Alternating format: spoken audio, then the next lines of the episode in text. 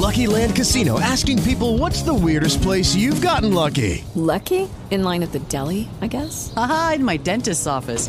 More than once, actually. Do I have to say? Yes, you do. In the car before my kids' PTA meeting. Really? Yes. Excuse me, what's the weirdest place you've gotten lucky? I never win and tell. Well, there you have it. You can get lucky anywhere playing at LuckyLandSlots.com. Play for free right now. Are you feeling lucky? No purchase necessary. Void where prohibited by law. 18 plus. Terms and conditions apply. See website for details. Blog Talk Radio. It's time for the Hadit.com radio show. Hadit.com radio is an in-depth look at all things VA. If you need help with the VA, log on to Hadit.com. Now, here's your host, Gerald Cook. Welcome, ladies and gentlemen, on this 25th day of July 2019. We're here with our co host, Jay Basser. And today we have Dr. Bash and uh, Bill Creager on. Uh, and hopefully we're going to be able to answer some questions for y'all. If you have any uh, questions or comments, feel free to call in. We'd appreciate hearing from you. Our call in number is 347 237 4819. Now, that call in number once again is 347 237 4819, and you hit number one. And that'll bring you right into the queue here with us. If we see you in here, we'll we'll try to identify you and get you on the air. Uh, we do have a caller in here at 301, I believe. Uh, 301 area code. Do you have a question or comment before we get started? Uh, yes, sir. Uh, yeah, my, uh, yeah, I was calling um, because well, I have two questions actually uh, for Dr. Bash. Uh, one question is, uh, I want to do a, a claim for diabetes because I was diagnosed with it after one year of leaving service, right? Um, yes. But I feel that I had the symptoms while serving.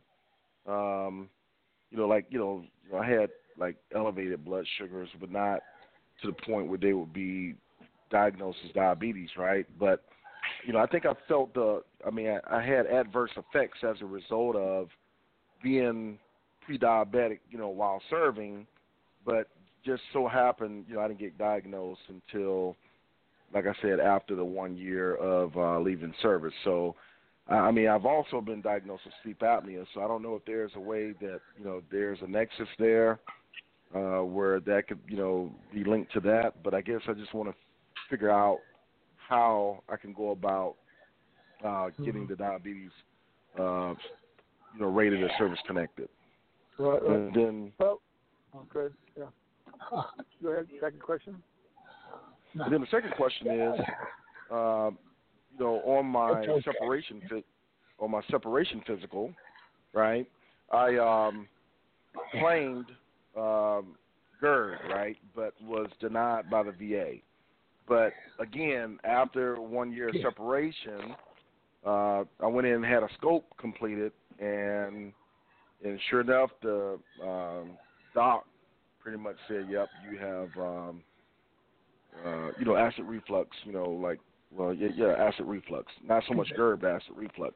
So I guess uh, with that being said, I don't know if that could be secondary to something, or how would I go about claiming that as well, or yeah. So that's my two questions. Oh. Yep. So GERD, you had symptoms. You had symptoms of GERD in service. Pretty much, you said you claimed it. Yeah, yeah, my GERD, yeah, my symptoms were in service, so I claimed it, and then they had me go to uh, one of those, um, I guess you know, examinations uh, with a private like provider, and I guess Yeah. they didn't um, feel that I had it. But it's ironic when I went to the VA uh, hospital. Like I said, it was after a year. Uh, Yeah. You know, and sure enough, they ran that scope, and they was like, "Yep, you have it." So Yeah. it's after a year, so I'm just trying to figure out how to go Yeah. about doing it. Yeah.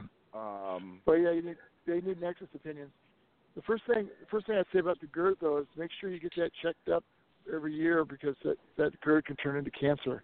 It can go to something called Barrett's esophagus, and that can turn into throat cancer, and that's deadly. It only happens about five or ten percent of people, but you want to make sure it gets cleared up because that's like a medical, like a medical problem. You got to make sure you keep on top of. So uh, we see that a lot where you have symptoms in service, like for the GERD, and then, then you go outside for a QTC exam. The VA has strict rules on the, the QTC examiners, and oftentimes will deny it. But um, I could write a nexus letter about that. And what I would do is say that the GERD symptoms were present in service, and you had them continuously throughout. Afterwards, we'll do a lay letter about that, and then I can use that scope and say the GERD was connected to service. There's some strict rules about that that one year time period. Bill can talk about some of those rating rules, but the medical theory makes lots of sense to me.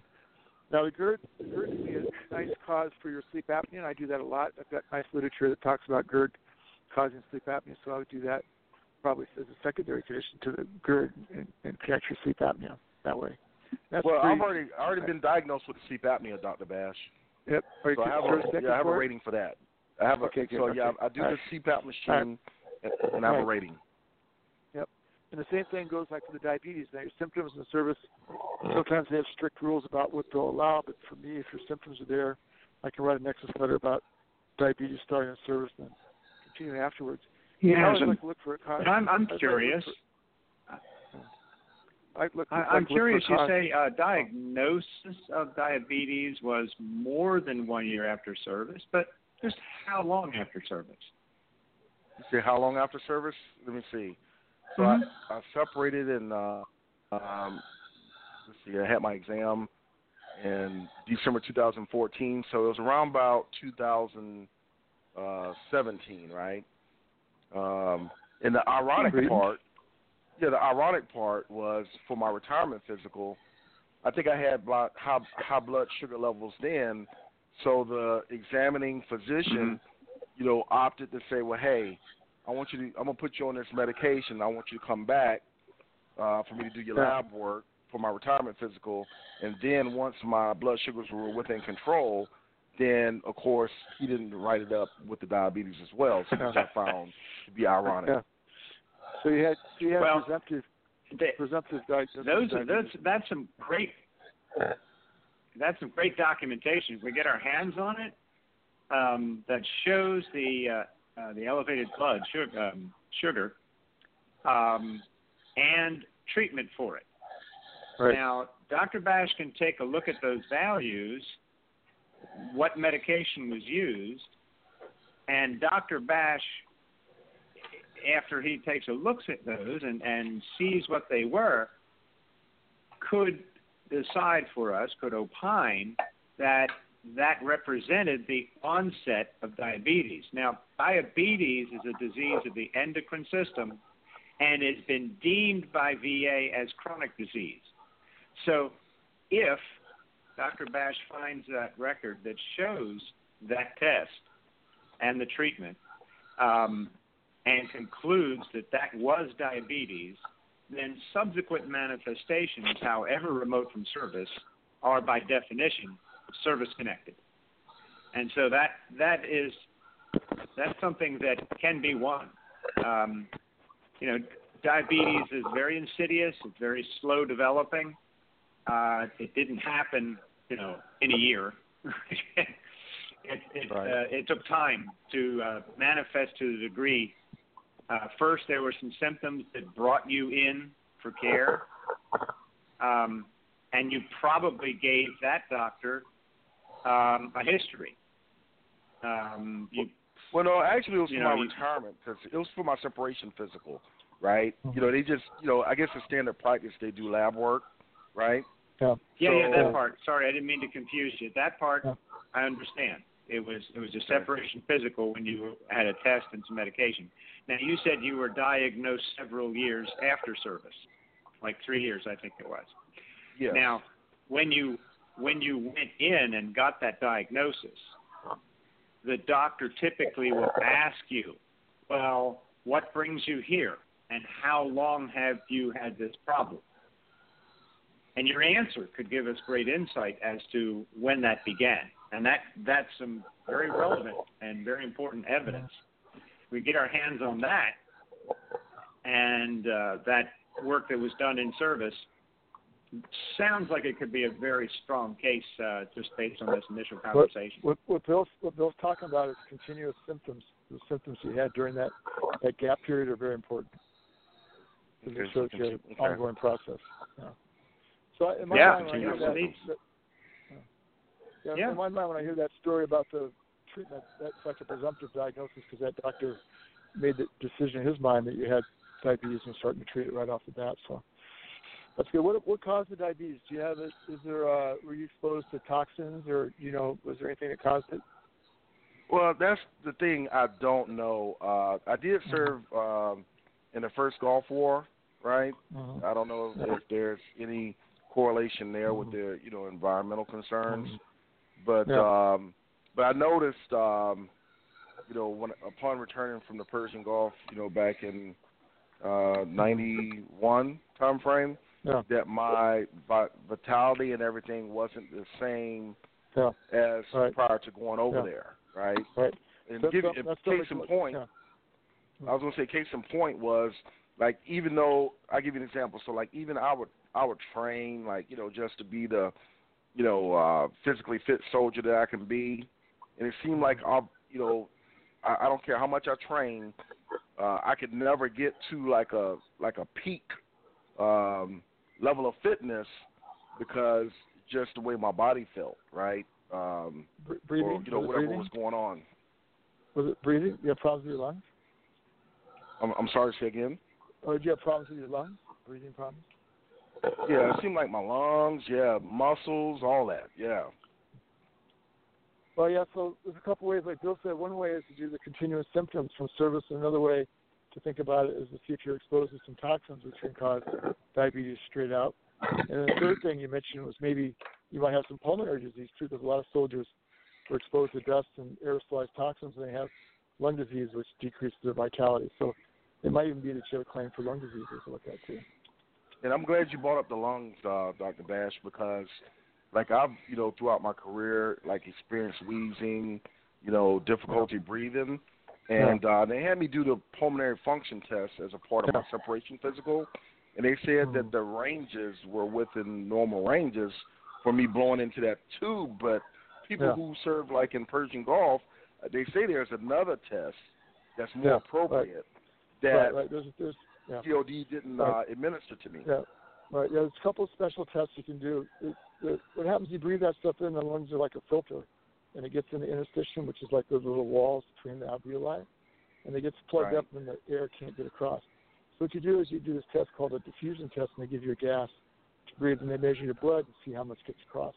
And a lot of times that test will show some some lung disease. Another test that I do sometimes is a is a thin slice high resolution CT scan, and you can use that to try and look at the images and see if you can see some thick thickening of those little walls. So those are two specialized tests that, in a case like this, we might order and then see if we have some positive results, and then try and help you get uh, connected to that. So um, Okay. yeah, it's good. Well- good questions. Okay. Well, thank you. I definitely have to follow up with you uh, after this session. Yeah. Hey, Bill, do you have any more words on legal aspects of it or ratings aspects? Yeah, I, that's uh, certainly something we need to explore. Um, and of course, if it turns out that there is uh, no explanation for the symptoms and it's a undiagnosed illness that's affecting you, that could possibly also be presumed to be service connected.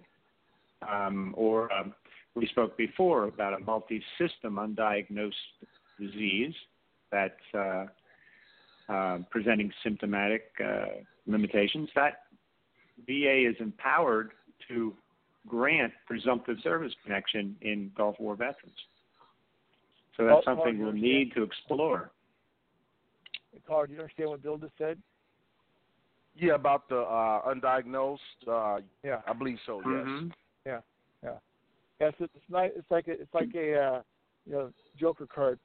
So sometimes there's diseases that we don't know about even in medicine, and there's diseases that are in the war zone that we don't know about. So VA recognizes that these things are mystery mystery diseases and they'll give you credit for it. Okay. So I do have one last question. Um, mm-hmm.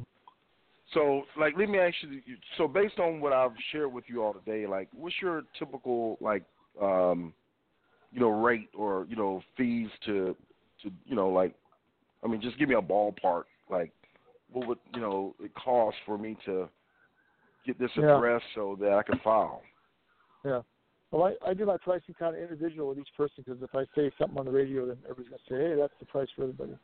So it all depends on what, Okay. how thick the record is and how much we might have other medical opinions and we might do more, you know, more, we might have six claims by the time we're done instead of just one or two. But you call me, we'll talk about it on the phone and then we'll set up a price and then, and then we'll go after it. Okay. All right. All right. Well, I appreciate it. Yeah, I definitely will be giving you a call. Uh, you want to go one ahead more- and one give more- him Great. your number, Dr. Bash? Yeah, yeah, yeah. A good way to get me is through my other guy that does my scheduling, Skip, and he's at nine two five three eight one seven five six one. Okay. Uh, you said you 925. went fast. Yeah, nine two five. Yep, three eight one uh, Mm-hmm. seven five six one. Seven five six one. Seven five six one. Yeah. Okay. Skip's So in nine two California. five three eight one seven five six one. He's in California, so just call Skip up, and then he gets me the next day or two, and then we make a little fifteen half hour uh, minute uh, call. And Okay. um, it's good. It's good news for you now. The VA is processing claims pretty quickly. I had a guy last week that had his his VA exam, and five days later he had his claim processed. So uh, Wow. it's important for us to get the claims done up right at first, but they get processed quickly now. Right. Okay. Well, that Good question. sounds good. Thanks for calling in. Well, thank you. I mean, so I, I guess if I just want to listen to the rest of the podcast, is that possible or? Oh yeah, just Yep. stay right where you at. Oh, okay. Yeah, you might want to have another question pop up, but no. Exactly. Just jump right, jump right Hey, in my, uh, there. Doc- Dr. Bash, my um, my new uh, phone friendly website goes online tomorrow. So call, you can check that out. Find me that way too. Okay. Just just Google Dr. Bash.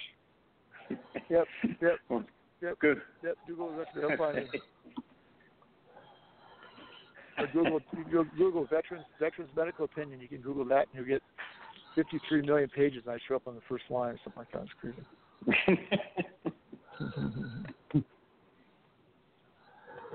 So we're going to talk about some, Bill. We're talking about DBQs maybe.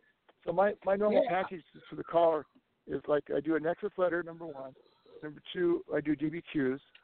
Number three, I'll do testing. The caller just talked about some questions and we had some testing. Number four, we'll do like a lay letter. Number five, we'll do like my like my resume. And number six, we might do you know add new medical information or other doctor opinions. So like six parts to it, might be 100 pages. Send them all in, you know, three or four ways so that you can't lose them. But one of those big components is the DBQs, and so um, so well, Bill could give us a history on DBQs a little bit. We can talk about how we use them on a daily basis. You want.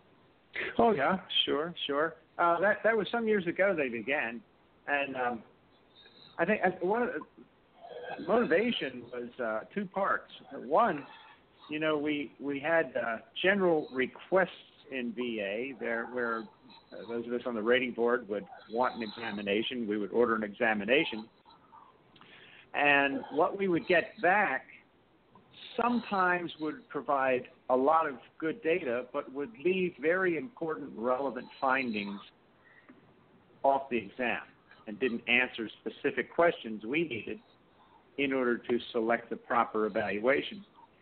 So VA uh, established a committee and started uh, developing these uh, DBQ forms.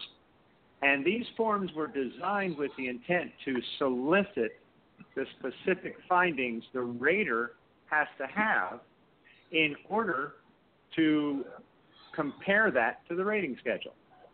And the second prong of that effort was to make these forms available to veterans so that they could have the form completed by a doctor of their choice and it would solicit the relevant data from that doctor.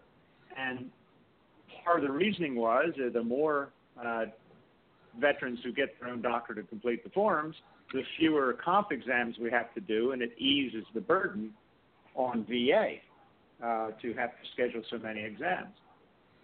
Now, Um, I think another. Mhm. Bash, Let me, let me intersect, intersect. These DBQs are really tricky. They can be 177 questions, and each one has a bunch of laws behind it. Bill talked about maybe the amputation part, but keep going, Bill. Sorry. Yeah, there. Some of them get pretty lengthy because there are so many um, uh, questions posed uh, as as the courts review the rating schedule and and the VA's uh, decisions of the Board of Veterans Appeals, and they they might come up with a, um, a need to remand the case from the court back to the board to say, well, look, you made this conclusion, but the examiner didn't answer that question. Uh, so by soliciting the question uh, on the DBQ, um, that will reduce the number of cases that have to be remanded. And that and, and sometimes the court then will impose additional requirements uh, that VA must address before evaluating the disability. Well, one of the problems is the need for VA to follow its own rules. And many times the court had to remand cases to simply say to VA, VA, you're required to follow your own regulations. And so if you give an examination and your examination doesn't describe functional impairment on use or after uh, repeated motion, then you have to get a new exam that describes that because your regulations say that's part of the evaluation. And so the VA would then add uh, a criteria to discuss that. Uh, another one happened again uh, when there was a, a need to uh, compare to the sound side um, and some other criteria that the court discussed in a case, uh, it was called Correia, and the VA then incorporated that into the examination form to prompt the doctor to answer those specific questions. Uh, things like on weight bearing and not on weight bearing by comparison. So this process evolves, and there's sort of a feedback loop between the field and the committee, going back and forth and constantly massaging these documents, generally increasing the number of questions on them. And so, so and and uh, you know sometimes um, we Dr. Bash and I were just reviewing a, an interesting case. Uh, sometimes what we get uh, from the VA exam is incomplete. And it's incomplete because they didn't do the follow up exam. And uh, for, for example, if, since we were on the diabetes topic earlier, diabetes as it continues to develop, I think somebody's got an open mic uh, going on here, doing dishes or something. diabetes um, tends to progress over time.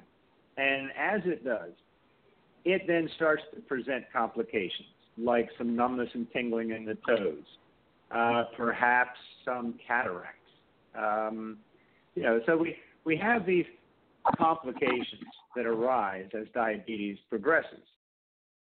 So the intent and what the manual provides is if you have a veteran with diabetes and you're going to try to evaluate it, you get the DBQ for diabetes. That examiner will identify all the complications that are present. Then the, each of those complications goes to a specialist in that area. For example, if it's causing a uh, diabetic neuropathy, it goes for a neurology exam for the peripheral nerves.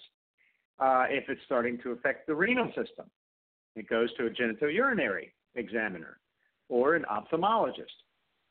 for those complications of vision. So sometimes we'll get a basic exam, like in, in the case Dr. Bash and I recently reviewed, where the veteran has Parkinson's disease. Well, the Parkinson's disease is, is presenting a variety of complications, uh, one of which uh, is neurologic, obviously. And it's causing the patient to have tremors. But we don't have the follow up neurology exam that'll tell us which nerve distributions this disease is presenting.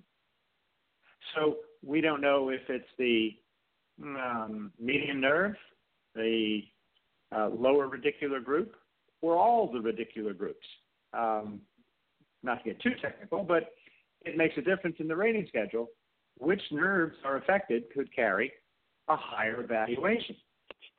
Um, we just simply don't have that neurology exam, so we don't know what the evaluation should be. Um, so, it, in that case, it, we're we're uh, going to be seeking some new exams. So, Dr. Bashford. Yes, like what Bill's saying is those DBQs, they're complicated in themselves because the questions all have a lot of laws behind them. So the average doctor doesn't necessarily know the ramifications of that. And then also, the average doctor doesn't know that you can get layers and layers of DBQs, like Bill was talking about, where one DBQ points to another, and you have different systems that are involved. And also, you know, the doctor can can do the DBQs as a non-specialist, and that sort of forces the VA to do their own sets of DBQs with their own specialists, maybe if they don't like it. So you can use the DBQs to your advantage in a lot of ways if you understand how they're how they're put together and the importance of them. Yeah. Yeah. Important tool and it's important to use correctly.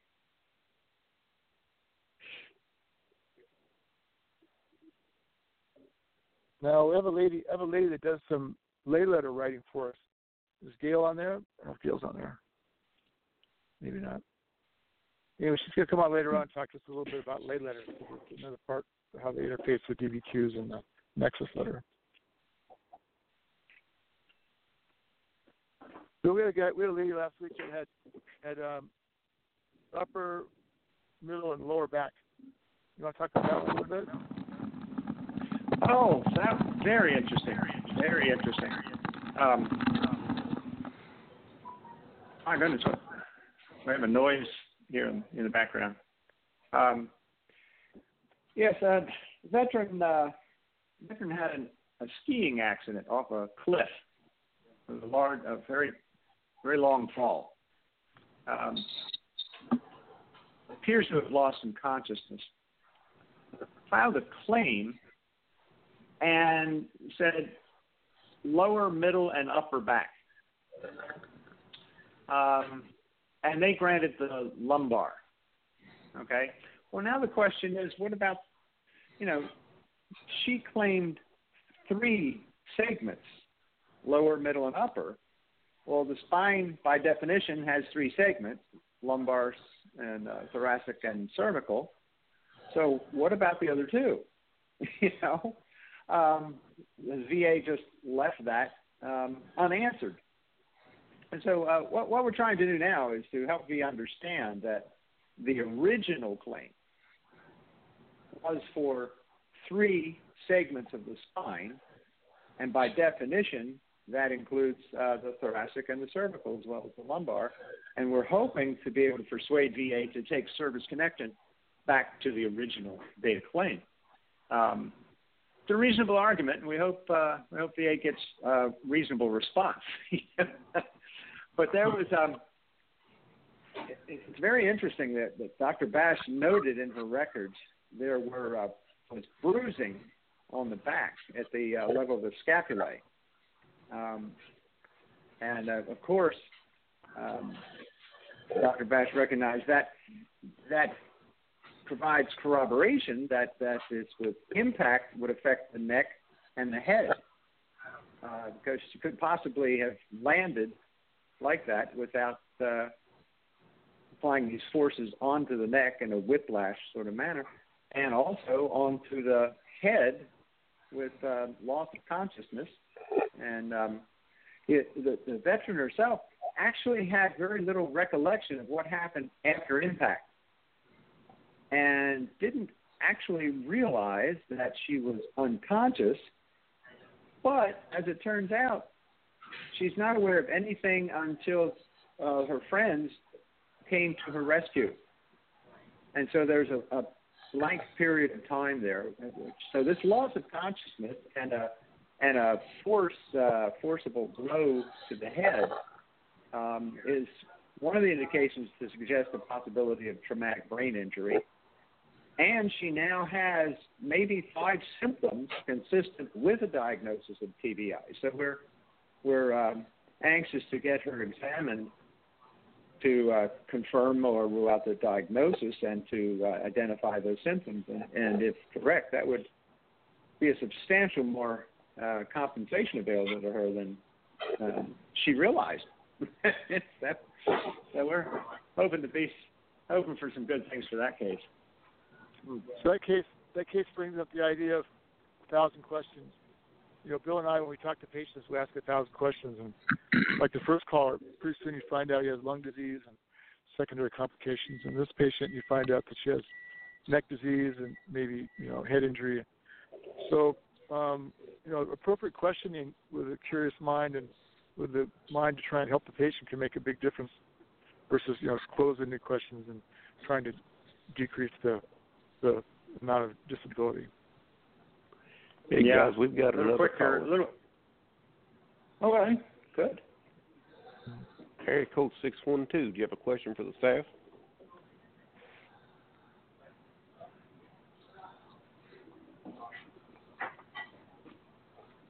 Area Oh, code well, six me- one two. You in there, from Minnesota? Yes, this is Gail. hey, Gil. Hi, it's Dr. Oh, our Gail? I work with Dr. Bash. Oh, okay. Yep. Yes, okay. Arndale. Hi. Okay. Welcome to the show, Um, Gail. I would. Thanks. I was calling because um, Dr. Bash and I wanted to let the listeners know how important lay statements are to their whole claim package. Right, Dr. Bash? That's right. That's right. So, um, so Gail's doing some lay letter coaching, and um, Gail, you look at the nexus and you look at the DBQs and try and weave them together in a way. Is that right? Correct. Yes. Um, I, it's almost like a bridge. When you when you do a nexus and you do DBQs, your lay statements are as, as in my opinion, equally important because you need to discuss all the disabilities in your lay statement that you're discussing in your nexus. So you need to start out with what happened to you, what event or injury you had, what happened right after the event or injury. Did you did you go to the clinic? Did you have a profile? And then you want to discuss what's happening with your life right now and talk about specific situations that you may not be able to do anymore due to your injury. Yeah. How much time do you spend on a lay letter analysis with somebody average? Um, d- well, depending on how many different disabilities we're talking about, sometimes you can group them together. If you have a lot of spine disabilities, say you have neck and shoulder problems, you can talk about those in one letter. If you have PTSD, that should be a separate letter, letter but I would say that each letter is an hour or two with the interview discussing and talking about the things that you can't do anymore, how you were injured. So, I mean, one letter sometimes can take three, four hours. Yeah. So Gail's doing a good service for us because that's a lot of time that I might not be able to put in, and Bill can't put in. You know, four hours on each patient necessarily just for the lay letter part of it. And then Bill, Bill Right. knows about the laws, right? Bill, the laws that help us establish lay letter importance. Yes, and and I might mention that historically, um, the success that Dr. Bash has had has often been predicated on his ability to listen to the veteran and to consider what the veteran is saying in the way of that history of symptoms. And in this way, we have seen Dr. Bash win a great number of cases by disagreeing with the VA examiner and by pointing out that the VA examiner failed to discuss that lay history, which is crucial. I mean, and uh, oft times I had to try to coach some of my uh, raters who I worked with to help them understand that the law does not require a history of treatment and diagnosis. The law hey, Bill, considers Bill, say that again. Say symptoms. That again, Bill. Yeah, say, say that okay. again. The law, the law does not require consistency or continuity of treatment or examination. It requires a consideration of the history of symptoms, symptoms, Mhm. not diagnosis or treatment. And so, many times, particularly with many patients with multiple sclerosis that we've had, many times these patients have no clue what the symptoms of multiple sclerosis might include.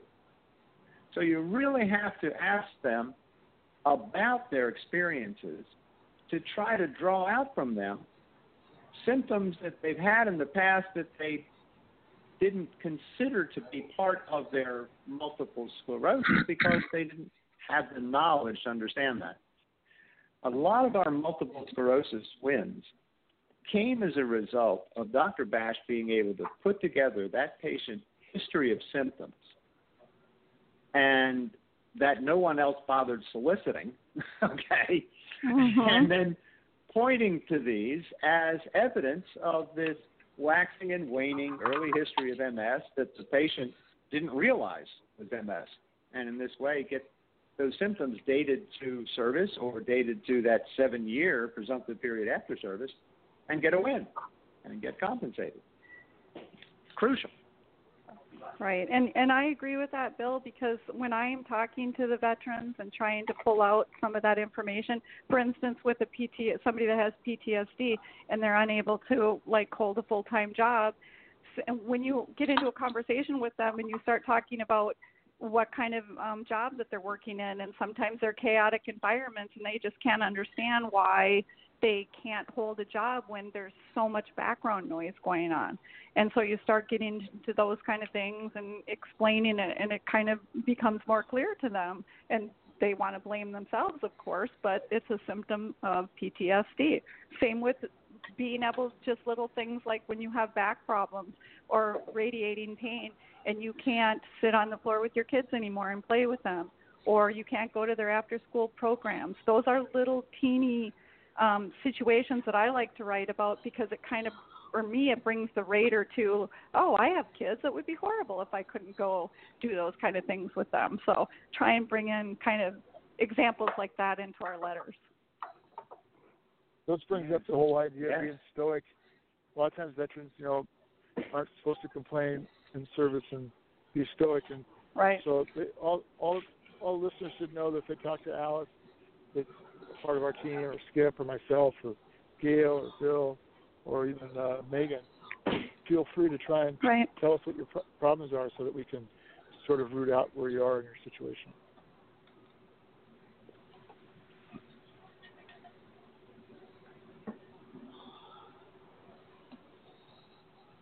Hey Bill, what's the law? There's some laws, right? Bill, there's some laws about lay letters. Oh, you, t- you said about that, but you don't need to quote those. But you said about say- that. Say again, Doc? all those laws. There's some laws. We don't necessarily need to quote those, but there's two or three different case laws and studies that talk about the value of lay letters. The judges, the judges in the courts have, have codified this too, huh? Yes, the, the court all along, case after case, would come up to the court, and the court would set aside the denial by BVA with instruction that they are required to consider the lay evidence.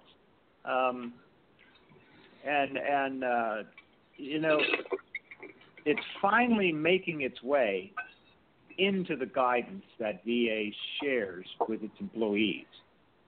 Uh, the the manual M21, we always go back to that because it serves as the guidebook for all the employees at VA. And it, its current version now um, does a pretty good job of instructing people that the statement of a veteran Now, I've got to make a caveat here. The sworn statement of a veteran. Okay. Mhm. In order to be evidence, it must be sworn. So that's why, if you've ever looked on the VA form 214138, which is just a big blank paper with lines on it, down the bottom, there is that affirmation. I hereby swear and affirm this is true and correct to my best knowledge and belief. Okay? Um, that Uh, makes it minute, a Bill. sworn Uh, Bill? statement. Yeah? Uh, Yeah? Would it be advisable to even have it notarized?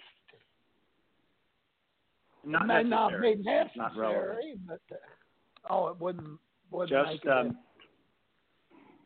it, it wouldn't. Um, yeah, obviously, if it's before a notary, it's sworn, and there could be no debate. But as long as it has that statement on there somewhere that you see on the 4138, I do hereby swear and affirm this is true and correct to the best of my knowledge and belief. As long as that's on there, it's evidence. Now, I will say this: I have, I have never, in my experience, 40 whatever years, I have never seen a decision maker reject the evidence because it's not sworn. But because VA has now taken the time to amend the manual and put it in there, that's a red flag. That's a red mm-hmm. flag to me. If the central office thinks it's a it's an important enough an issue to change the manual and to highlight the need for the affirmation, to me that says we better make sure that all of our statements contain that affirmation. now uh, the the manual actually says now to accept that veteran's sworn statement as factual, unless there's evidence to the contrary.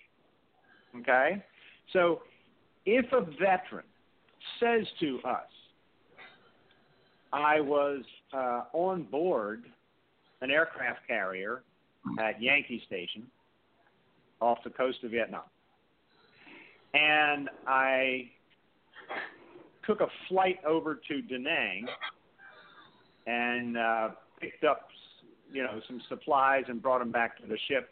Okay, he tells us his sworn statement is he did that. That is evidence that he set foot in Vietnam. Okay? Unless VA adjudicator has a reason to disagree, then it's a fact. And I, I recall one particular instance where I made a substantial award of herbicide related disease compensation.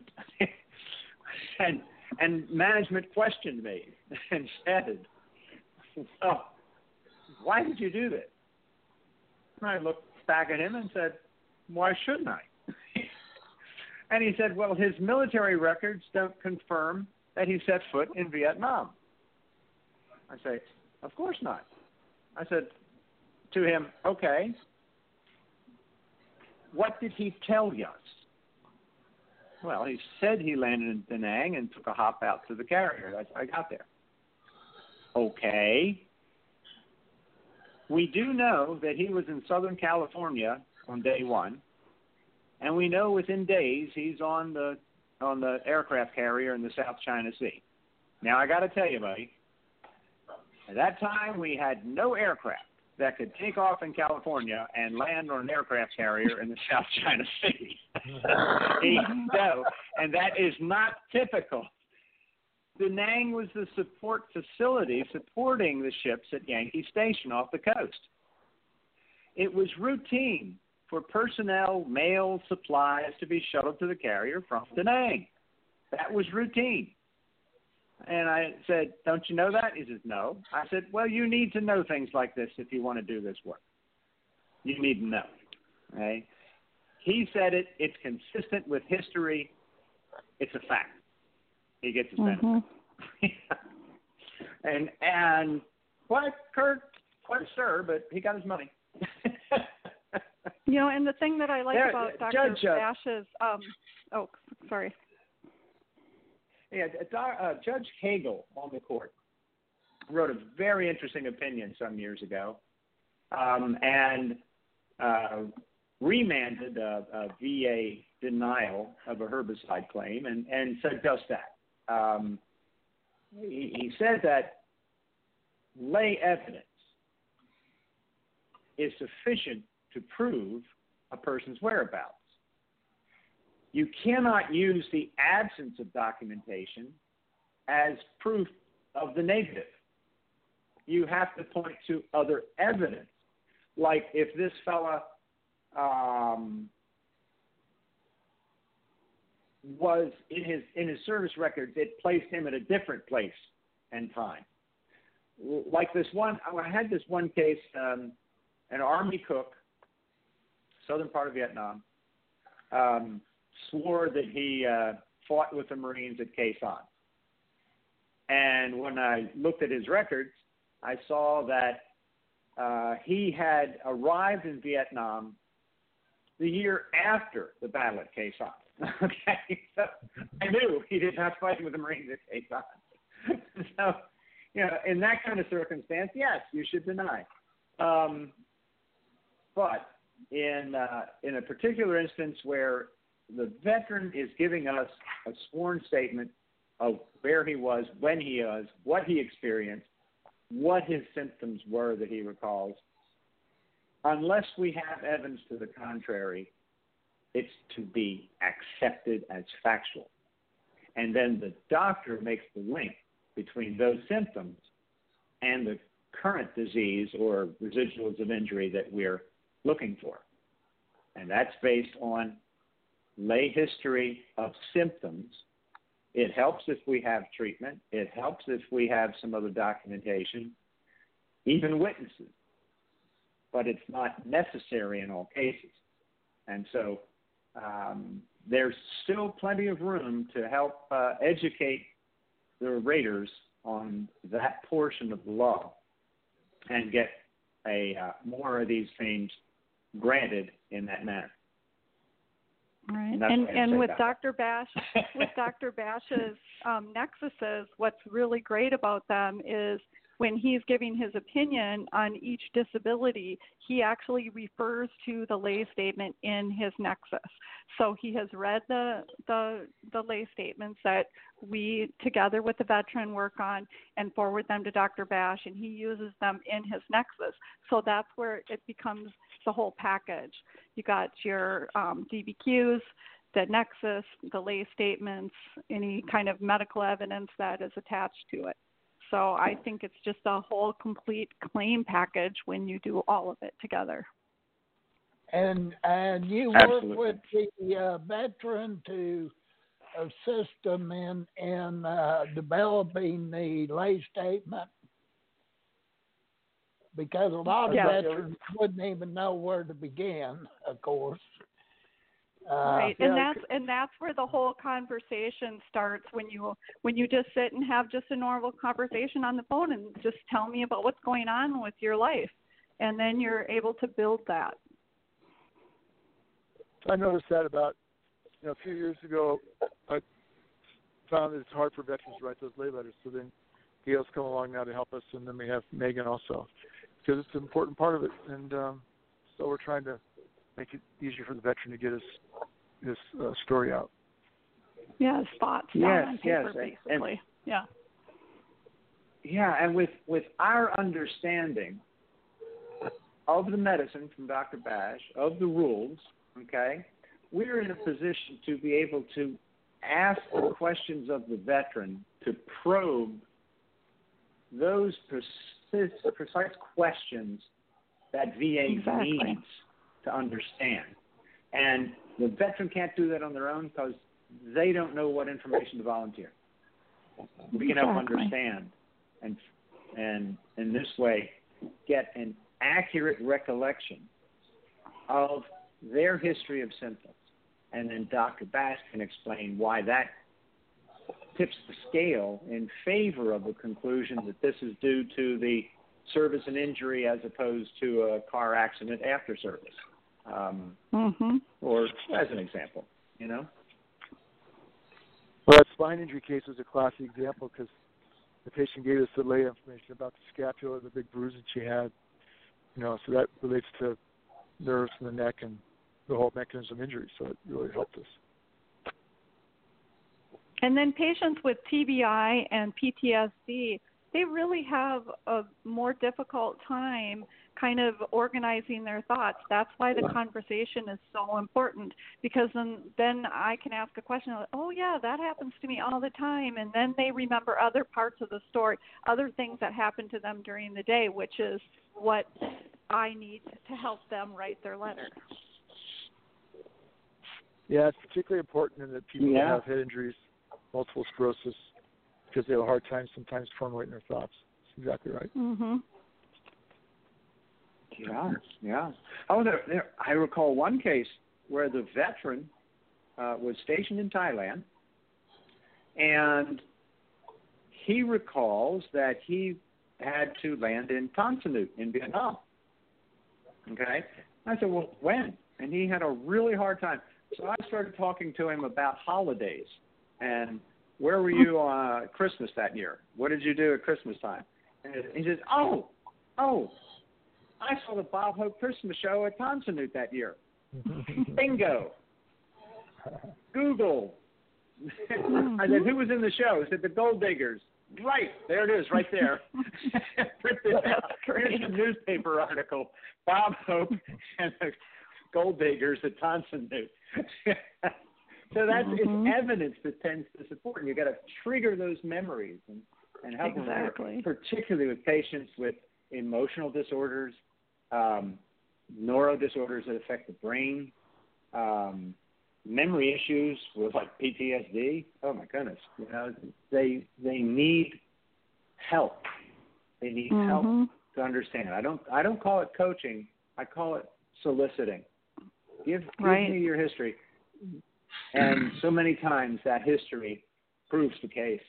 You know, it's just it's just happened so often. Well, and then oh, I I've noticed that a lot of people they're embarrassed to talk about the things that are happening to them. You know, so you have to kind of start out with just, hey, what's going on, and are you married? Do you have kids? And then you get more comfortable, and then they feel more comfortable to talk about things that are happening in their life because not everybody wants to talk about all the private things in their life going on. That's right. That's right. And and Gail, it takes a great skill like yours to be able to make them comfortable and to share in that way. Yeah. Well, my husband always says that I have many words during the day to say, so I always tell him he's lucky that I'm talking to other people now.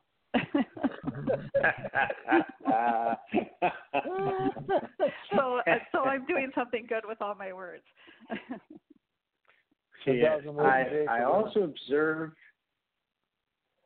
I also observe that patients with urinary and bowel dysfunction uh, are a little hesitant to talk about those things, and I Very think much. they're um, oftentimes undercompensated um, for not sharing the fact that they're unable to retain contents. Uh, you know, and, and so that's something that is another part of this equation for a lot of patients that we need to um, You know, it's, So Dr. let's- That's a Dr. very good Basher- point. get them to Dr. talk about. Basher, you know, I, I teach been teaching medical students for a few decades, and medical students and doctors oftentimes avoid those issues too. You know, so I have my own spine injury and my own bowel and bladder problems, so I'm really comfortable about asking soldiers about that stuff because I know what my problems are and I know what kind of problems they have because they're are similar.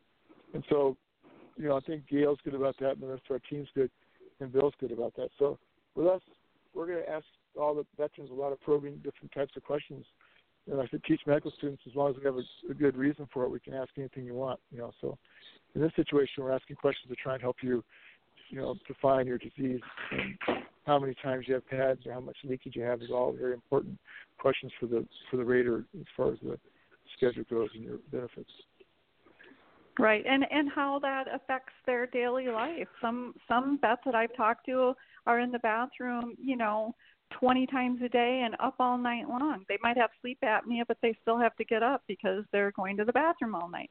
You know, those are symptoms that you know are disability. They're disabling symptoms, and they need to be part of Mm-hmm. your disability.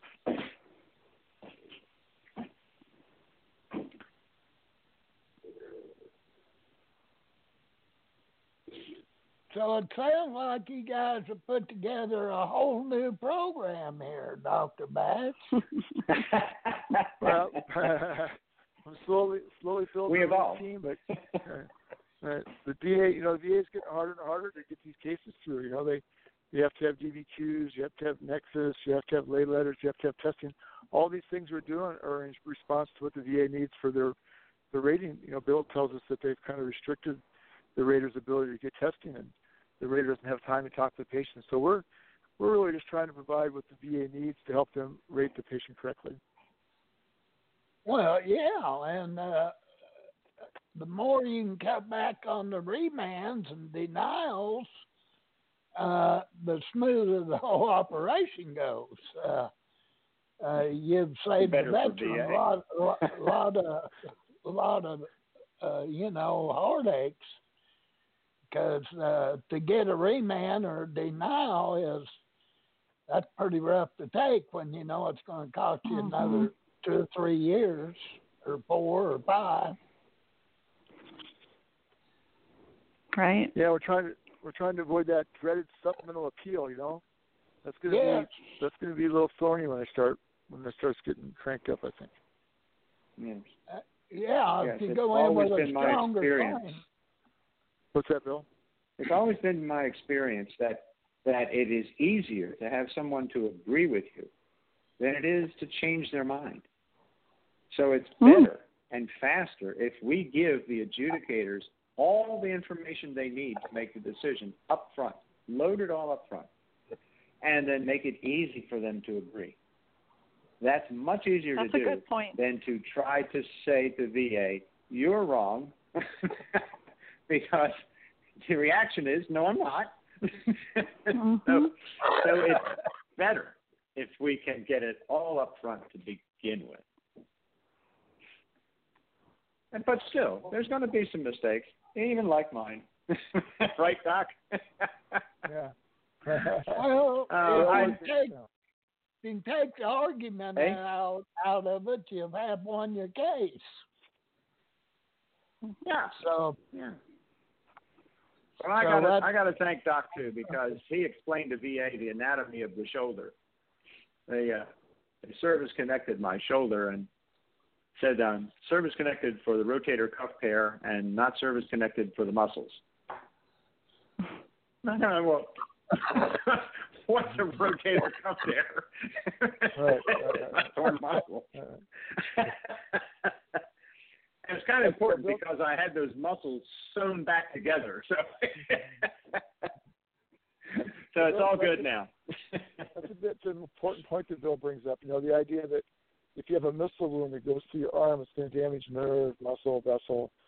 You know, so VA oftentimes, like with shoulder, Bill, they might give you, you know, DJD that they'll do a little bit of arthritis and call it a day, right? Where you might have also muscle and nerve damage, which is a very common thing that the VA doesn't think about when they read. I think. Right, Bill. True. True. Yeah, and they oftentimes wouldn't think of the muscles. Uh, the, the training that I experienced uh, was somewhat lacking. Um, take, for example, the hand. Um, it seems if someone gets a hand injury, they're given a hand exam by the ortho, okay? And, okay, so you have some pain and your fingers all touch your palms and they have a reasonably full range of motion. So here's your 0%. Well, under 4.71A, under the 5200 series for the bones and joints, that's right. But under 4.73 muscles, it says the hand is so compact a structure that the minimum rating is 10%. You can't assign a hand injury less than 10%, no matter if you, your fingers can close up all the way. so, the little- Okay, it's one of well, those things that experience gives you. Yeah, we're out of time, folks. Uh, Dr. Bash, if you want to give your phone number out again real quick. Yep, uh, nine two five three eight one seven five six one for Skip or Google Dr. Bash. You get me. Okay, I appreciate you guys coming on. It, that's been a real informative show here. And uh, I hope uh, the veterans out there was able to take notes. If not, this will be in the archives. Uh, feel free to go to hadit.com and uh, uh, bring it up, and and y'all can listen to it again. But uh, I just want you to know, Gerald, I've listened to all of them back three years. They're very, Oh, it's very good. good information. Yes, we try to put out factual information as best we can. you do. Uh, sometimes, uh, uh, That's our goal. you know, we have we have our issues. That's our goal. yeah, Well, uh, I if- appreciate it. keep everyone informed. Uh, yeah, uh, feel free to call uh, John or I anytime uh, if you have any questions or comments or something you'd like a topic you'd like us to hit on. Uh, would be only too glad to I'll do that. work with. Because uh, Okay, Dr. Bash, I'll talk to you tomorrow and see you later, Bill. Yep. See you later. Okay. Have a good night. Good to Have a good day. Thanks for Okay. radio. Yep. Yep. See you. Yep. Bye bye. bye. Thanks Bye for now. calling in. Gentlemen, I don't think we've accomplished. I don't think we've accomplished the mission here. I believe we're about halfway through, so we're going to have to do this again real soon in order to try to uh, to uh, at least get some more additional information out there because Yeah, this is probably the most popular. Yeah, this is the most Yeah. popular series we've had, so we need to increase our increase a little bit if you if you guys have time to do shows. Yeah. Yeah, uh, us get- Let us know when you want. Yeah. we'll get another one scheduled. Uh, we've been having some technical issues.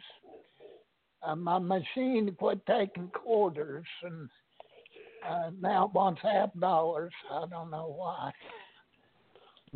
but we keep working. but anyway, thanks for for calling in. You guys do a good job. Welcome. Thanks for the show. It's good information. See you. Bye. All right, thank you guys. Bye.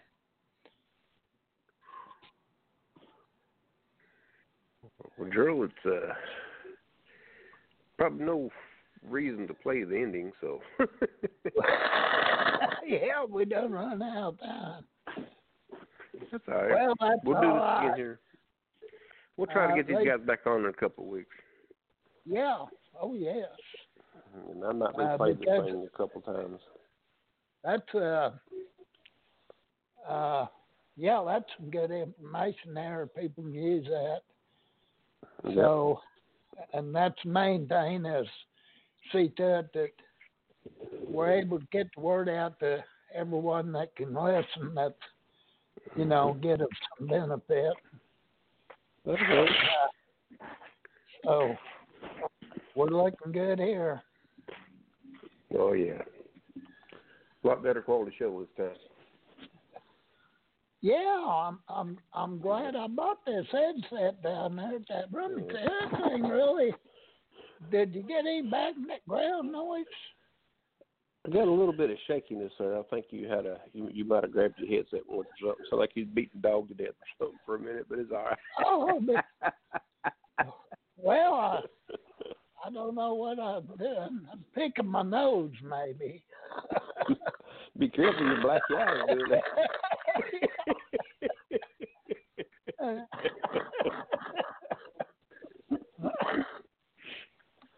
but, But- uh, I found it. I, I know a job you can get. I know. I know the hiring too. yeah, bartender. Make good No, bartender. no, no. You go to Lowe's. uh, Lowe's is hiring paint shakers. paint shaker. Yeah, I could do that. Become a paint salesman. paint shaker. Yeah. You at work shaking paint. You can you can Louise go to Lowe's. And you can buy your gallon of paint. in Time you get home with a t-shirt. yeah, yeah, it'd be right. be all mixed up. All right. Well, listen. I'll catch you later. Go ahead and shut her down, and I'll give you a call later on. I want to. I might replay this tomorrow, next day. Um, we need. Okay. We'll do that. Well, All right. yeah, you can. That'd be a good idea. All right. Uh, should be a good show. It, it is a good. What's a good informative? That's what we need. Very. A lot of traffic. Yeah, yeah. Oh, uh, well, good. we will have. Yeah, we'll have Alrighty. traffic. Okay, folks. All right. Catch you later, Well- buddy. We'll talk to you later. Bye. Hello, it is Ryan, and I was on a flight the other day playing one of my favorite social spin slot games on chumbacasino.com. I looked over the person sitting next to me, and you know what they were doing? They were also playing Chumba Casino. Coincidence? I think not. Everybody's loving having fun with it. Chumba Casino is home to hundreds of casino style games that you can play for free anytime, anywhere, even at 30,000 feet. So sign up now at chumbacasino.com to claim your free welcome bonus. That's chumbacasino.com and live the Chumba life. No purchase necessary. Group. Void prohibited by law. See terms and conditions. 18 plus.